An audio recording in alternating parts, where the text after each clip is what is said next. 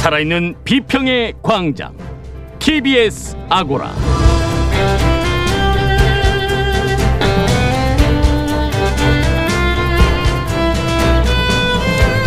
안녕하세요. TBS 아고라 송현주입니다. 남북 관계가 초긴장 국면으로 접어들었습니다. 지난 몇 년간 화해 무드가 지속돼 왔기 때문인지 무척 낯설고 혼란스럽기도 합니다. 과연 북한의 속사정과 의도는 무엇인지 앞으로 상황은 어떻게 전개될 것인지 첫 번째 광장에서 말씀 들어보겠습니다. 아동학대 잊을만 하면 터지는 가슴 아픈 사건들입니다. 국민들의 분노가 커지고 여론도 들끓습니다만 무슨 문제가 있길래 이런 비극이 반복되는 걸까요? 두 번째 광장에서 자세히 들여다보겠습니다. TBS 아고라 지금 시작합니다.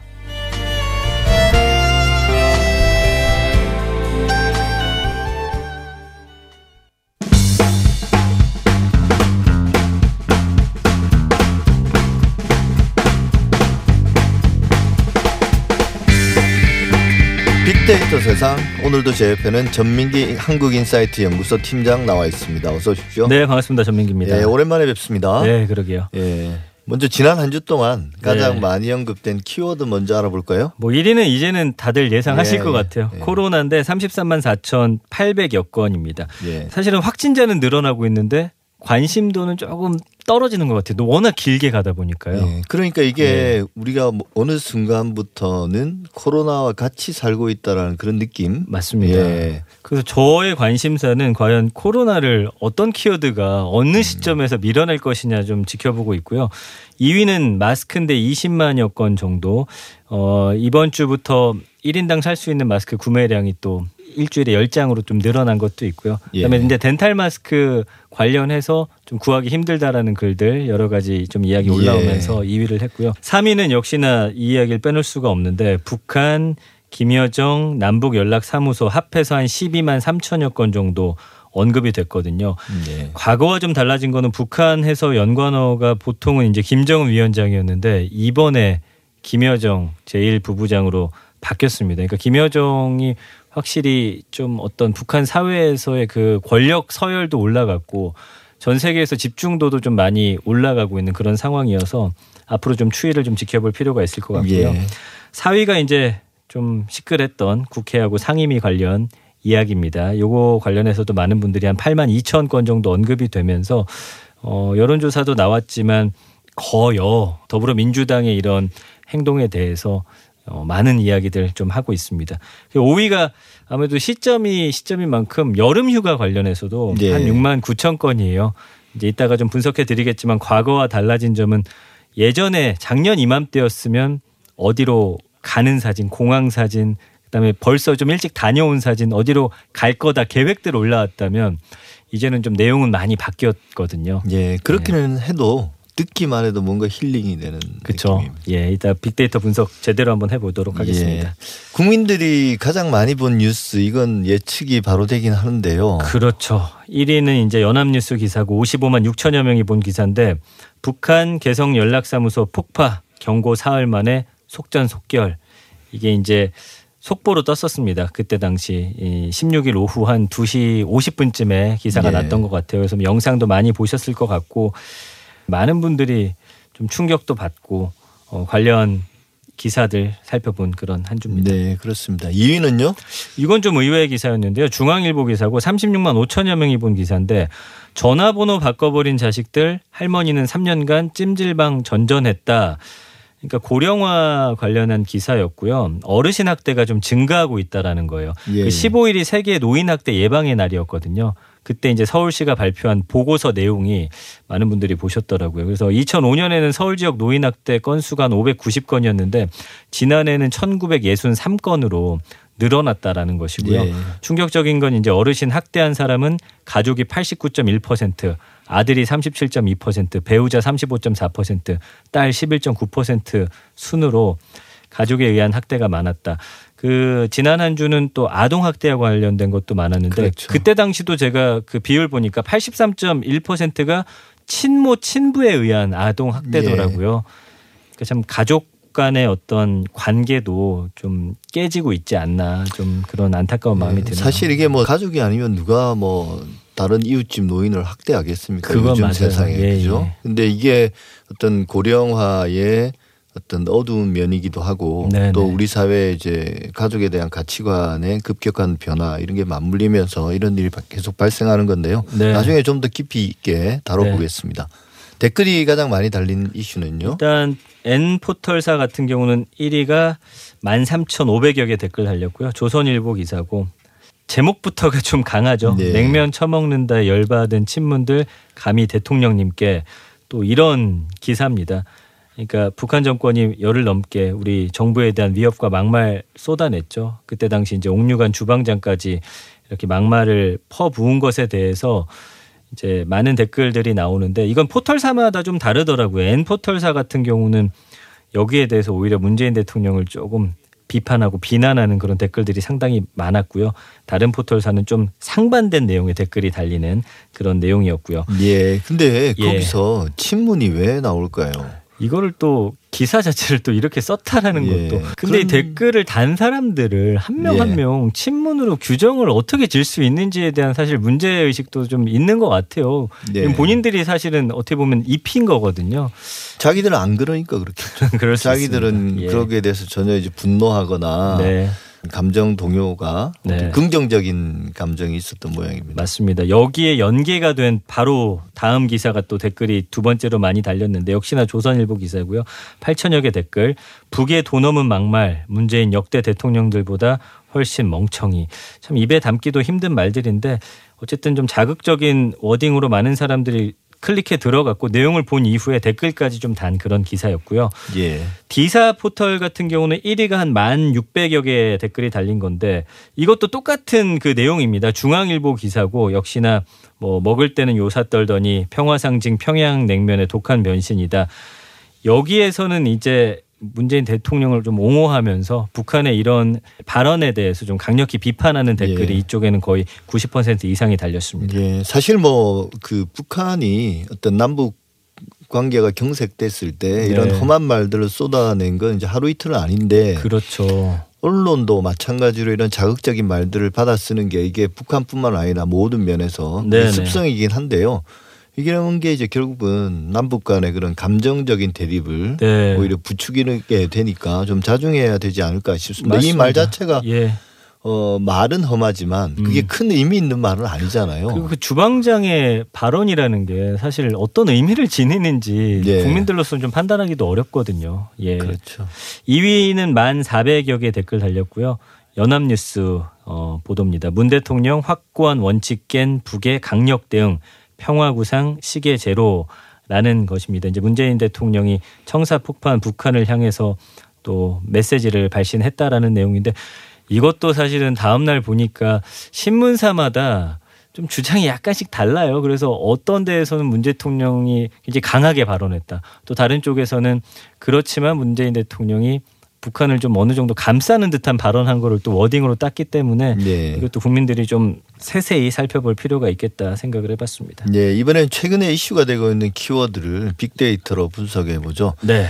여름 휴가가 5위였잖아요. 맞습니다. 여기 분석해 보면 어떤 결과가 나오나요? 작년하고 제가 비교 분석을 해봤어요. 보통 이제 1월부터 6월 가장 많이 여름 휴가가 이제 언급되는 건 보통 이제 7월하고 8월이긴 한데 네. 1월에서 6월 같은 경우는 혀- 여름 휴가에 대한 어떤 기대감이라든지 내가 갈 장소에 대해서 미리 언급한다든지 이런 내용들이 예약도 해야 되니까. 맞습니다. 언급량 자체도 작년에 비해서 한 반 이하로 떨어졌어요. 예. 올해 한 6만 건 정도고 작년 같은 기간에 한 14만 4천 건 정도였는데 보시면 작년에 그 가고자 했던 장소 연관어가 보시면 제주도가 1위긴 합니다만 베트남, 일본, 괌, 세부 5위 중에 4개가 이제 해외거든요. 예. 그렇네요. 근데 올해는 제주도, 강원도 국내 여행으로 이렇게 한정되어 있어요. 일단 제주도가 1인 건 마찬가지고요. 최근에 제주도하고 강원도로 떠나시는 분들이 좀 예. 많습니다. 그리고 연관어 보면은 코로나가 2위라는 게 좀 달라진 점이죠. 코로나 때문에 여름 휴가를 어떻게 결정해야 될지 좀 많이들 고민하고 계신 것 같습니다. 그래서 어디로 갈지 보니까 그래도 바닷가 가서 사람들하고 조금 거리를 둘 수 있는 그런 예. 외부 공간에 대한 좀 관심이 좀 높아졌고요. 작년 연관어 같은 경우는 역시나 해외 관련 단어들이 많았어요. 해외나 해외 여행, 호텔, 리조트, 공항, 쇼핑 뭐 이런 단어들이었다면 올해는 바다, 날씨, 수영, 집, 하루. 집이나 하루라는 건 이제 그냥 집에서 보내겠다라는 글들도 네. 많았고 하루 정도 휴가 내서 이 여름 휴가 기간을 좀 짧게 다녀오겠다. 네. 네, 이런 분들도 많이 계셔서 그런 식의 좀 차이가 좀 많이 나고요. 예, 사실 뭐 그 아이들이 있는 집은 네. 그 방학이 많이 줄었지 않습니까? 이번에 맞아요. 예. 그런 것 때문에 현실적으로 휴가를 내더라도 네, 네. 결국 가족 여행인데 그런 네. 게 힘들고 또 이제 외국에 나가면 자가격 돌아와서 자가격 해야 되니까 맞습니다, 맞습니다. 그래서 감성어 비율이 좀 굉장히 어, 드라마틱할 정도로 확 뒤바뀌었는데 예. 작년 같은 경우는 긍정이 63.6에 부정이 8.4예요. 그나마 8.4도 뭐 덥다, 힘들다, 비싸다 정도였는데 이제는 여름 휴가를 계획하면서도 어느 정도 좀 압박을 받고 있다는 게 느껴진 게 긍부정 비율이 34.3 대 43.7로 일단은 부정 감성어가 여름 휴가인데 높다라는 게 좀 흥미롭고요. 보면은 조심스럽다, 위기 어렵다, 스트레스 싸하다. 예. 그러니까 안 가기도 뭐하고 관련이 또 신경 써야 될 게 많고 그렇죠. 여러 면에서 좀 스트레스를 받고 계시다라는 게 데이터 상에서 읽혀지고 있습니다. 예. 끝으로 SNS 가장 많이 퍼나른 뉴스 정리하고 넘어갈까요? 네, 한겨레 기사고요. 2,530여 건 정도 퍼날라진 뉴스인데 N번방 유사 범죄 줄줄이 감형해 준 법원 들끓는 비난 여론이라는 겁니다. 지금 사실은 다른 이슈들이 워낙 많다 보니까 네. N번방 판결과 관련해서는 조금 뒤로 좀 밀리는 그런 모습이다 보니까 이거를 좀 더 많은 분들이 봐줬으면 해서 좀 이렇게 퍼날라지고 있고요. 특히나 법원이 N번방 사건을 빼닮은 어떤 범죄를 저지른 피고인들한테 항소심에서 감형을 해준 사례가 최근에 드러나고 있다라는 거예요. 그래서 한 피해자한테는 나이가 젊다는 이유로 원심 뒤집고서 집행유예를 선고한 사실이 드러나다 보니 많은 분들이 좀 비난과 비판을 함께 이 글과 싣고 있습니다. 예, 그렇게 여론이 들끓었고 또 관련 법 개정도 되고 했는데 네, 법원은 참 느리게 변하는 것 같습니다. 맞습니다. 예. 예. 지금까지 빅데이터 전문가 전민기 팀장이었습니다. 오늘 말씀 감사합니다. 네, 고맙습니다.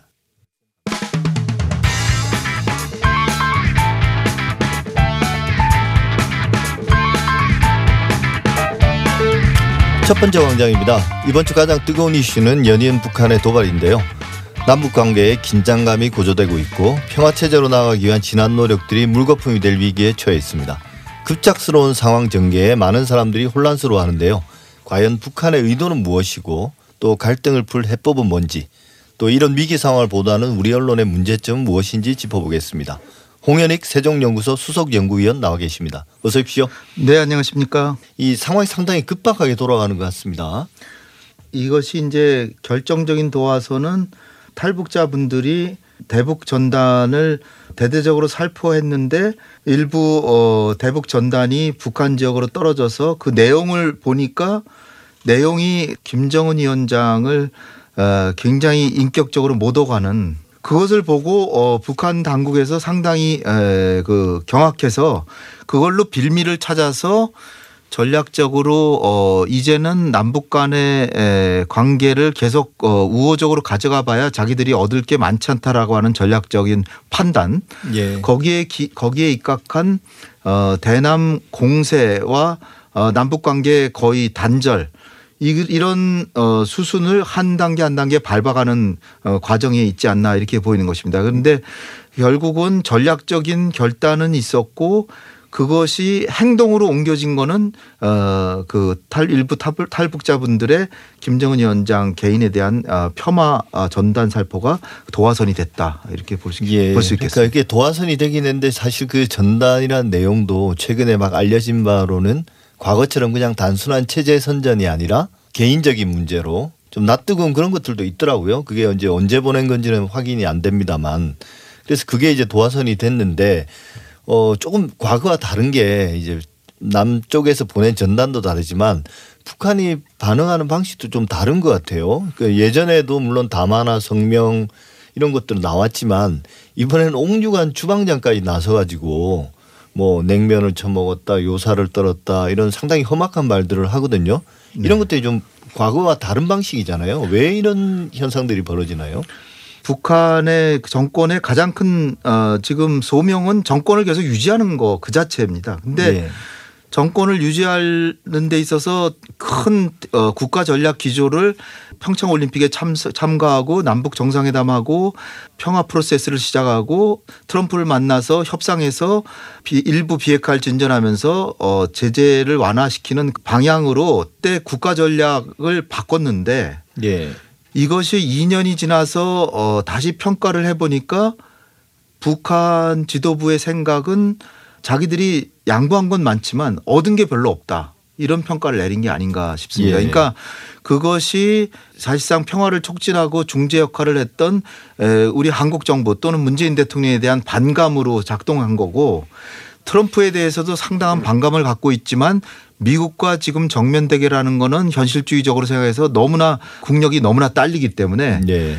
일단 한국 한국과의 관계에서 그걸 파탄내서 대외적으로 위기를 조장함으로써 북한 주민들이 한국과 미국 때문에 우리가 이렇게 어려움을 겪는 것이다라고 어, 그런 대중 동원과 내부 결속 차원의 동기가 가장 크기 때문에 예. 과거에는 북한 주민들은 볼 수 없는 대외 언론 을 통해서만 어, 이렇게 발표를 해왔는데 그렇죠. 최근 들어와서는 노동신문이나 국내 방송 주민들을 동원해서 어, 한국 정부 타도 어, 시위까지 함으로써 예. 어려움이 모든 게 에, 한국과 미국에서부터 왔다.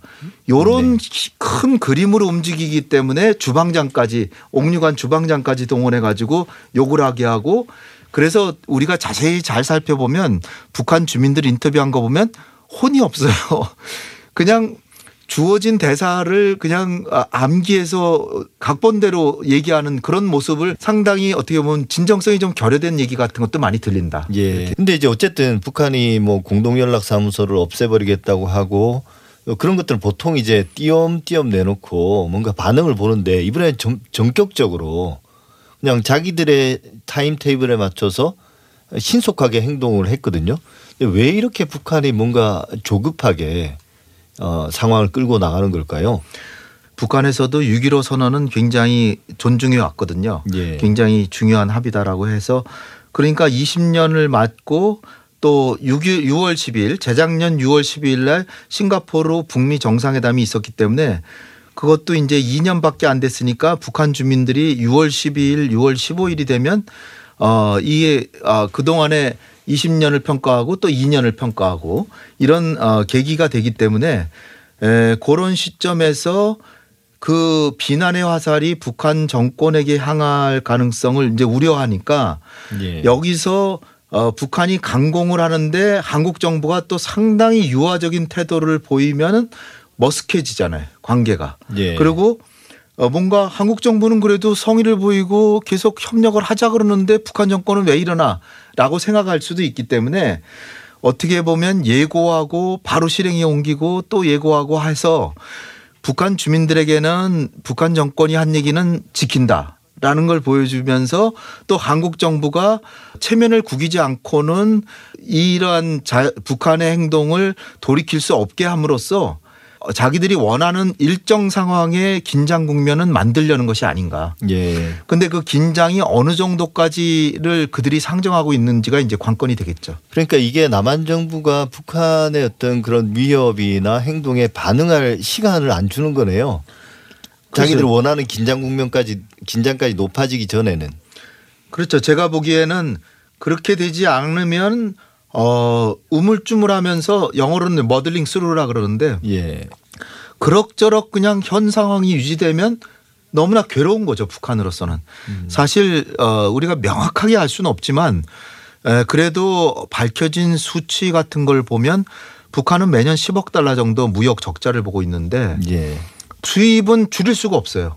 근데 수출은 유엔 남벌이 대북 제재 결의에 따라서 수출이 제한돼 있고 그렇죠. 무역 적자는 훨씬 늘어난 거죠. 대중 무역이 사실 북한의 대외 무역의 거의 90% 이렇게 차지하는데 대중 무역 적자가 한 4년 전에는 어 5억 달러 이렇게 됐다 그러면 지금은 24억 달러 이렇게 됐습니다. 예. 그러니까 거의 4배. 예.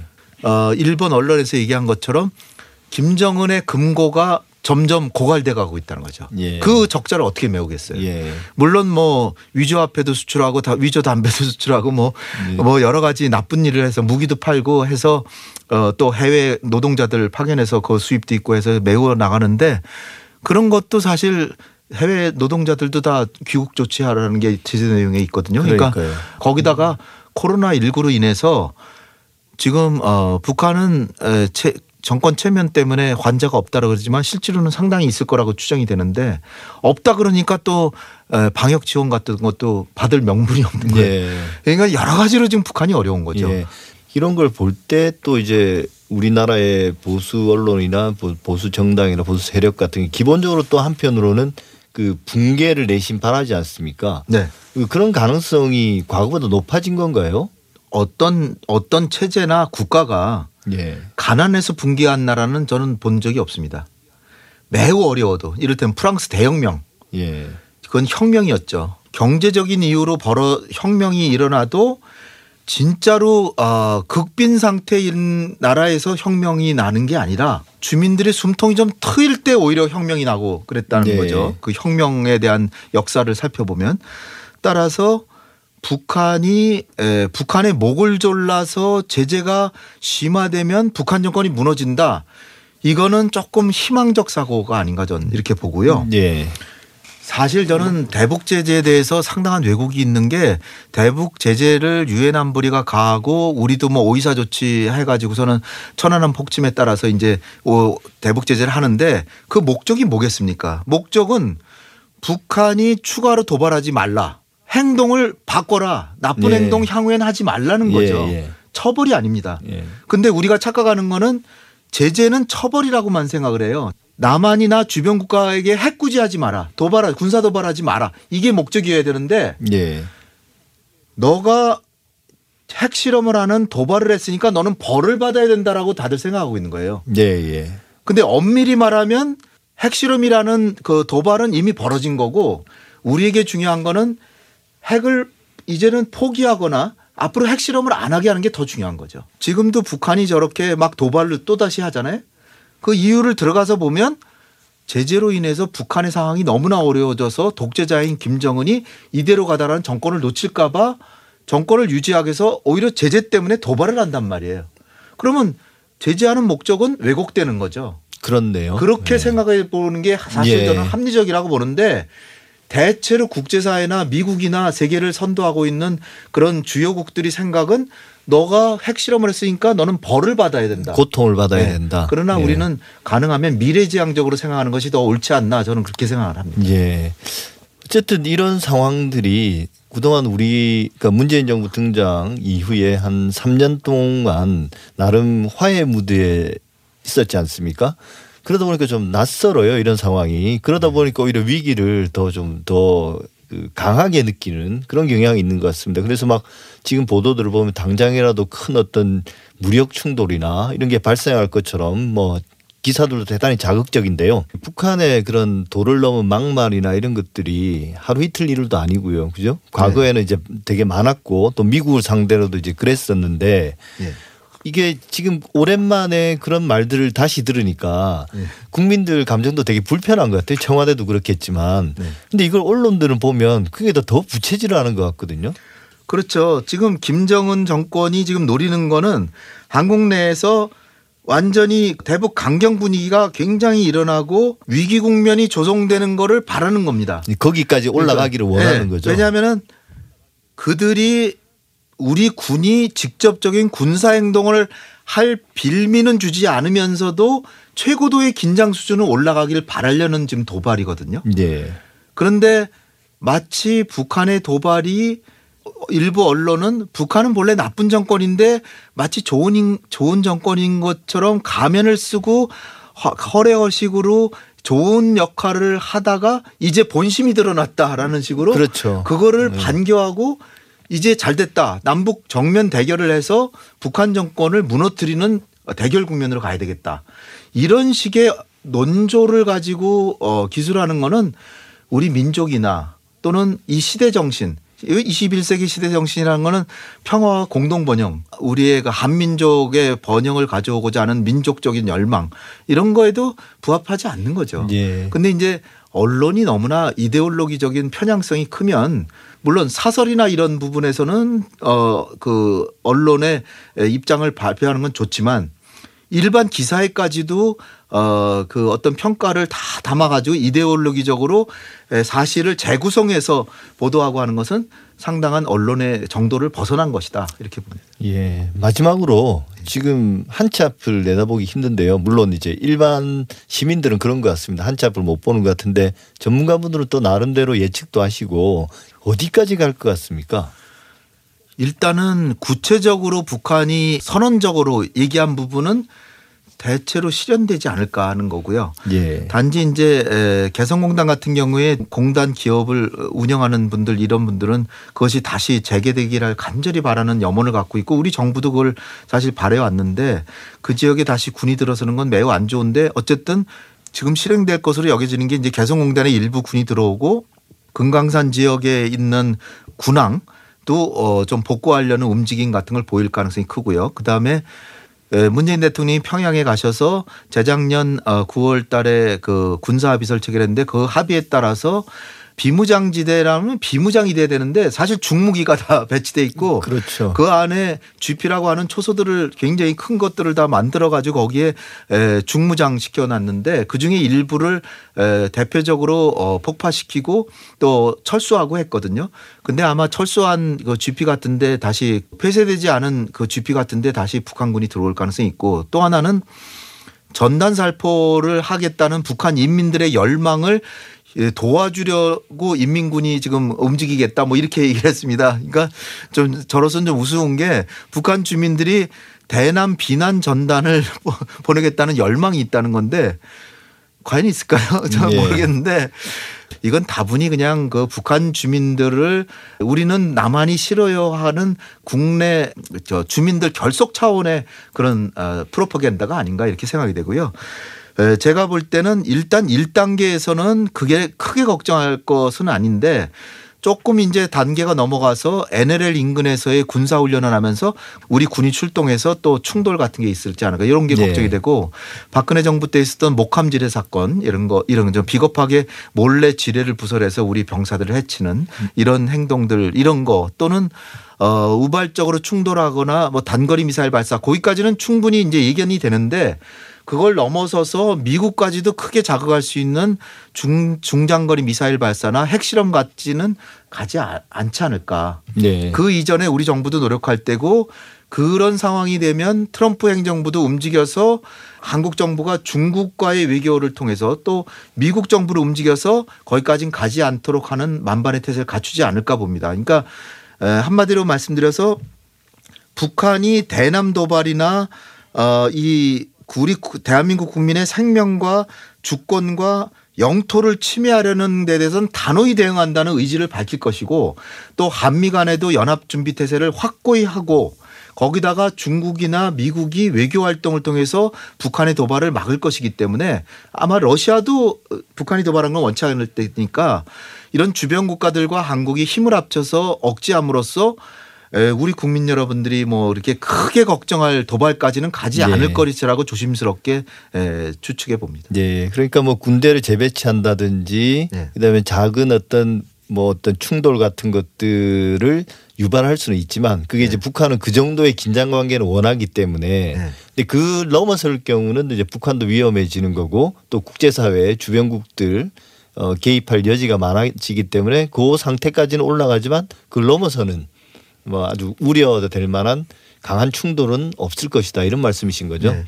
남북한 군사력을 비교해 보면 재래식 군사력으로 보면 북한이 병력 수하고 탱크도 더 많고 비행기도 더 많습니다. 그러나 한국의 공군이 북한 공군보다 두 배 최소한 두 배 이상 우월하고요. 해군력도 그렇고 단지 북한이 두려운 거는 화생방 무기 또 미사일, 핵무기 요런 비대칭 무기에서 두려운 것이거든요. 그 부분을 주한미군과 미국이 미국과의 동맹이 이제 막아주고 있기 때문에 진짜로 국지전으로 갈 것 같으면 북한 정권도 감히 갈수 없는 그런 상황이기 때문에 국민 여러분들은 너무 크게 걱정하실 필요는 없다. 예. 네, 지금 이 단계에서는 아, 이렇게 좀 어, 화해협력 분위기가 좀 훼손된 것이 좀 안타깝다. 이 예. 정도의 걱정만 하시면 될 것 같습니다. 예, 뭐 여러 우려했던 일들이 벌어지고 있는데요. 그래도 힘들게 쌓아온 그 지난 평화의 시간들이 전부 허사가 되는 일은 없어야 하겠습니다. 우리가 너무 일희일비하거나 공포에 질리거나 너무 큰 우려들이 한반도의 평화에 도움이 되는 것 같지는 않고요. 그래서 조금 더 조금 좀 차분해질 필요가 있는 것 같습니다. 지금까지 홍현익 세종연구소 수석연구위원이었습니다. 오늘 말씀 감사합니다. 감사합니다.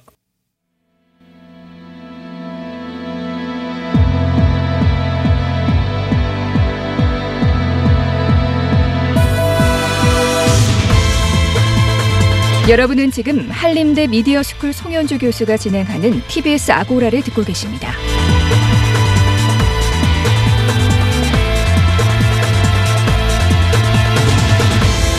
이슈의 논점과 사실관계를 짚어보는 두 번째 광장 시간입니다. 최근 아동학대 사건이 잇따라 발생하면서 전국민적 분노가 커지고 있습니다. 아울러 아동학대를 막기 위한 정책을 재점검해야 된다는 문제 제기도 이어지고 있는데요. 정익중 이화여대 사회복지학과 교수 모시고 이야기 나눠보겠습니다. 어서 오십시오. 예, 안녕하십니까. 우리 사회를 충격에 빠뜨린 아동학대 사건이 이번이 처음은 아닙니다. 네네. 그럴 때마다 이제 여론은 들끓었습니다만 그럼에도 불구하고 계속 반복되는 이유 가장 근본적인 원인은 무엇이라고 생각하십니까? 뭐 아동 보호 시스템의 미비인 거죠. 그러니까 예. 주로 이제 어 매번 이런 사건이 있을 때마다 반짝 관심을 가지고 뭐 요란하게 이제 떠들지만 인력과 예산이 부족해서 예. 아동 보호 시스템을 제대로 굴리기가 굉장히 어렵고요. 그리고 워낙 우리나라는 부모님들이 체벌에 관대하고 아이를 소유물로 생각하는 문화가 강하기 때문에 예. 그런 것도 있고 어쩌면 지금 부모님들은 어렸을 때 이제 체벌을 당하고 이렇게 자란 경우가 많아서 그러면 지금 현재는 그게 노- normal은 아니거든요. 이제 새롭게 바뀌어야 그렇죠. 되는데 어 새로운 부모가 되는 그런 부모 교육 이런 것들도 굉장히 부족하고 뭐 이런 것들이 세 가지가 막 이렇게 어 악 순환을 하면서 계속 문제가 예. 커지고 있지 않나 이렇게 생각이 됩니다. 예. 그러니까 이게 분노는 큰데 사실 나는 아니니까 이게 사회적 문제로 이식하지 않는다는 거잖아요. 그렇죠. 예, 예. 뭐 나와 다른 괴물들만 이렇게 보이는데 예. 실제로 아동학대 실태 조사를 해보면 어 우리나라가 미국 기준으로 하면 66%가 아동 학대를 하고 있다라고 그래요. 저희가 아. 낮추고 낮추고 해가지고 25%까지 이제 떨어졌는데 4명 중에 한 명의 아이가 아동 학대를 당하고 있는 겁니다. 네. 그럼에도 불구하고 지금 발견되고 있는 비율은 굉장히 낮고 예. 그렇게 보면은 아직 저희가 어 아동 학대에 대한 너무 관대하고 어 예. 무관심하고 그런 게 아닌가 이렇게 생각이 예. 됩니다. 그 정확한 실태가 궁금한데요. 네네. 매년 아동학대 사건의 그 발생 규모가 실제로 어느 정도 됩니까? 어 2018년 기준으로 하면 2만 4,604건인데 이거는 어 5년 전 기준으로 하면 한두 배가 된 거예요. 예. 그렇게 따지면 지금 한 20분당 한 건의 아동 학대가 발생하고 있고 두세 명의 아이들이 한 달에 어 죽고 있습니다. 예, 그러니까 이게 뭐 사망 사건의 경우는 그 정도지만 네. 일상적인 아동 학대 사건은 어마어마하게 많은 거네요. 그렇죠. 이것도 발견된 것일 뿐이고 그러니까요. 빙산의 일각이 아닐까 이렇게 생각이 됩니다. 예. 그러면 2016년에 유명했던 이제 떠들썩게 했던 원영이 사건 음, 네네. 하루 한 끼밖에 먹지 못했고 이제 화장실에서 알몸으로 방치된 채 결국 사망한 사건인데요. 그때 아마 아동학대 전담 경찰관도 늘리고 음. 뭐 매뉴얼도 만들고 뭐 신고 의무자도 확대하는 그런 뭐 대책들을 마련했습니다. 네네. 한다고 했었습니다. 네네. 근데 이제 이게 줄지는 않고 있는 거잖아요. 네네. 이게 대책이 실효성이 없는 건가요? 아니면 이 정도 대책을 우리가 만족했던 건가요? 그러니까 대책은 지금까지 계속 좋아지고 있고요. 예. 근데 예산과 인력은 확보하지 않고 대책만 좋아지기 때문에 국민들 입장에서는 이게 뭔가 좋아질 것 같은데 왜 안 좋아지나? 안 좋아질 수밖에 없는 게 인력과 예산이 없습니다. 우선순위에서 밀리다 보니까 인력과 예산을 확보하지 못하고 그러다 보면 예전 방식대로 할 수밖에 없는 예. 그런 체계인 거죠. 그럼 이번에도 이제 이런 사건들이 잇따르니까 정부가 네. 세살 그리고 이제 취약 이전 아동들 그다음에 이제 그 유치원 다니는 그 아이들 대상으로 전수조사에 나서기로 했다고 합니다. 네네. 그리고 이제 경찰과 지자체 그 아동보호 전문기관이 합동 점검팀을 구성한다는 방침인데 이거 어떻게 보십니까? 그러니까 매번 이런 일이 있을 때마다 이렇게 전수조사 한다는데 전수조사라는 게 뭐 해보셔서 아실 텐데 부실할 수밖에 없잖아요. 이거 사람이 해야 되는 그렇죠. 예. 그리고 이제 코로나19라고 해서 이 일구 때문에 제가 보기엔 대면 접촉도 하기 힘든데 어떻게 예. 하겠다라는 건지 제가 굉장히 궁금하고 이미 위험도가 높았던 아이들이라도 좀 확인 좀 했으면 좋겠다 라는 생각이 듭니다. 예. 우리나라에는 이 아동 행복 지원 시스템이라고 빅데이터를 활용해서 41종의 개인 정보를 활용해서 굉장히 네. 이제 위기도가 높은 아동 학대가 발생할 가능성이 아동 학대는 아니지만 아동 학대 가능성이 높은 아이들을 발굴할 수 있는 시스템이 있어요. 예. 그 의료 기록이 없다든지 아동 영유아 검진을 안 받았다든지 영- 예방 접종을 안 했다든지 예. 학교를 안 간다든지 어린이집을 안 간다든지 뭐 이런 어, 굉장히 다양한 정보들을 활용해서 얘는 좀 위험도가 높다 이렇게 알고 있는데도 지자체 공무원이 부족해서 예. 이제 방문하지 못하는 이런 상황입니다. 대책을 아무리 세워도 네네. 그게 안 되면 사실은 종이 서류상으로만 존재하는 그쵸. 대책이잖아요. 이번 기회도 좀 잘 살리면 좋을 텐데 아이들이 죽으면서 뭔가 교훈을 남긴 거거든요.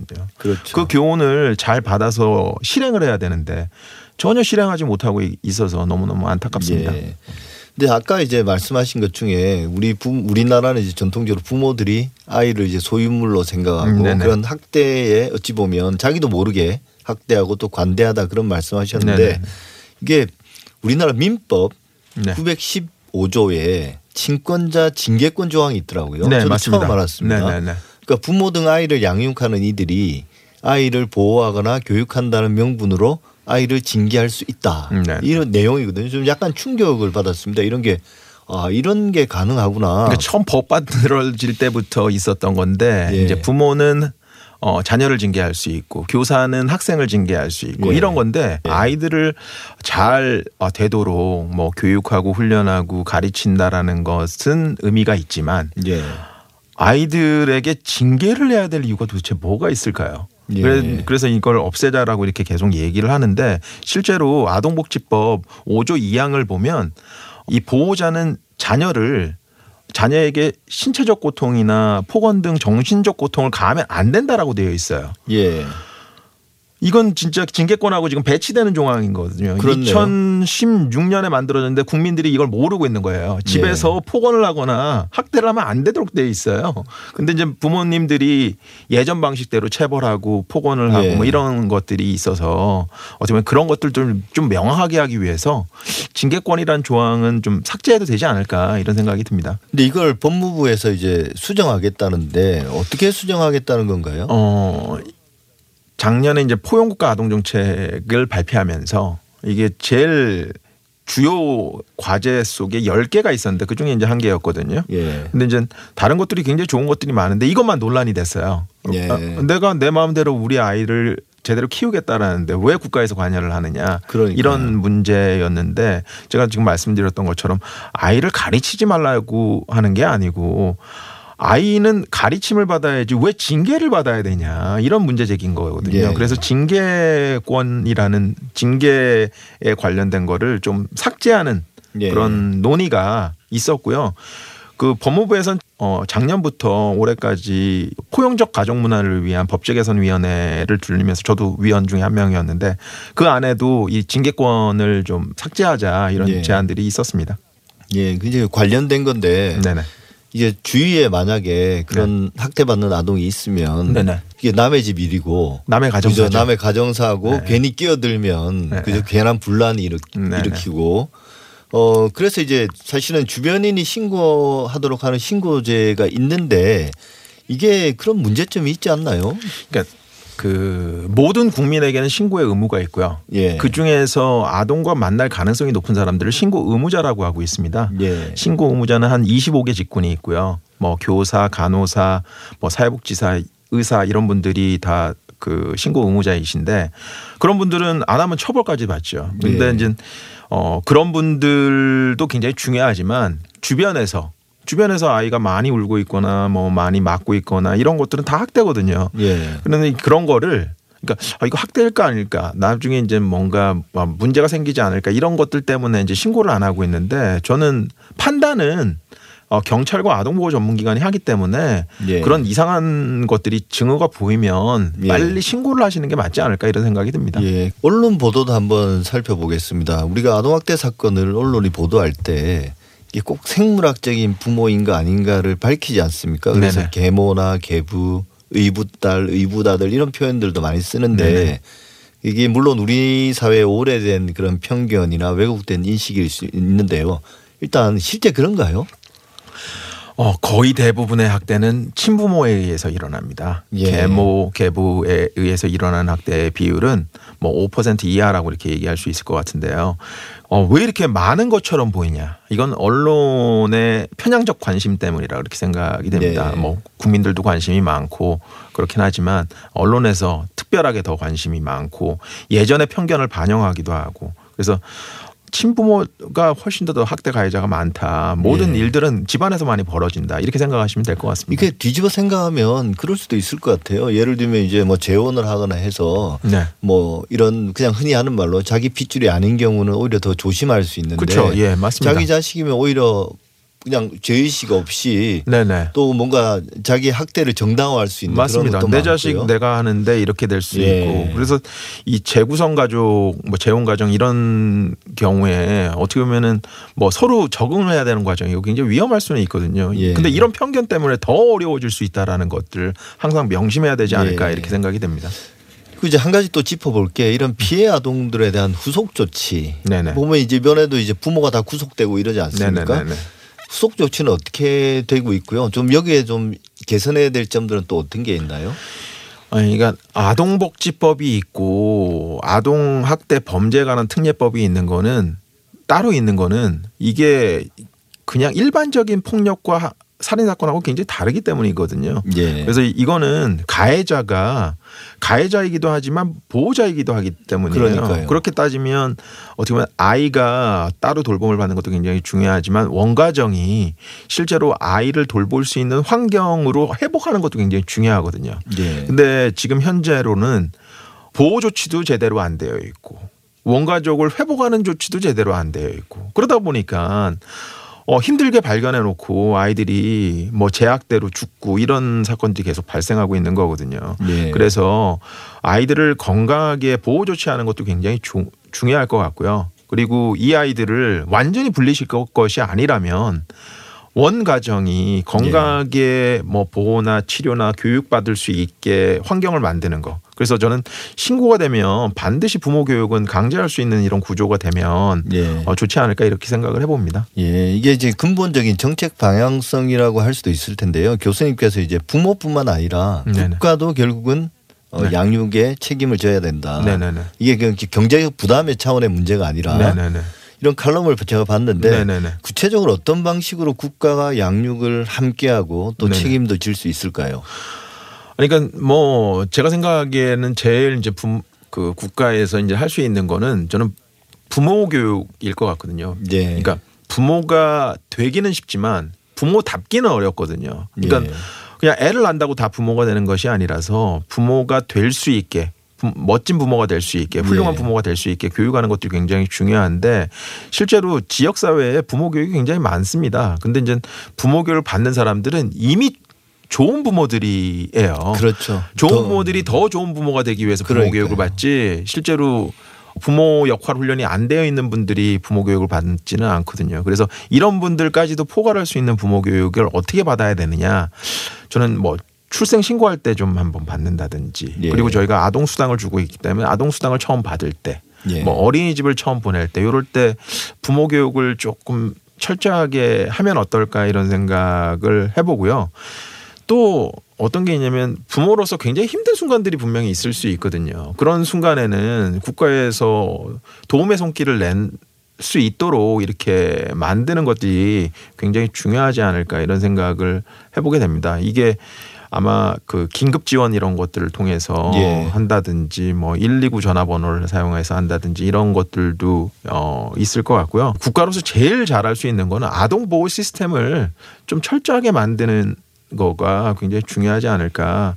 뭐 제가 모두에 말씀드렸던 것처럼 어 매번 이렇게 반짝 관심을 가질 게 아니라 국민들이 관심을 가질 때만 어 뭔가 어, 대책을 만들고 뭔가 할 것처럼 이렇게 하는 게 아니라 실제로 우선순위를 높여서 충분한 예산과 인력을 확보하는데 조금 신경을 써주시는 게 예. 국가로서 할 일이 아닐까 이렇게 생각을 해봅니다. 그러니까 뭐 출산율이 떨어진다고 계속 걱정하기도 하지만 좀 우리가 사회 전체로 볼 때 낳아놓은 아이들이라도 건강하게 잘 키우는 거 그렇죠. 그게 이제 국가가 좀 더 적극적으로 특히나 네, 이제 네, 그 네. 위험에 위험에 처해 있는 아이들을 네, 돌볼 네. 필요가 있는 것 같습니다. 두 번째 광장 지금까지 정익중 이화여대 사회복지학과 교수와 함께했습니다. 오늘 말씀 감사합니다. 네, 감사합니다.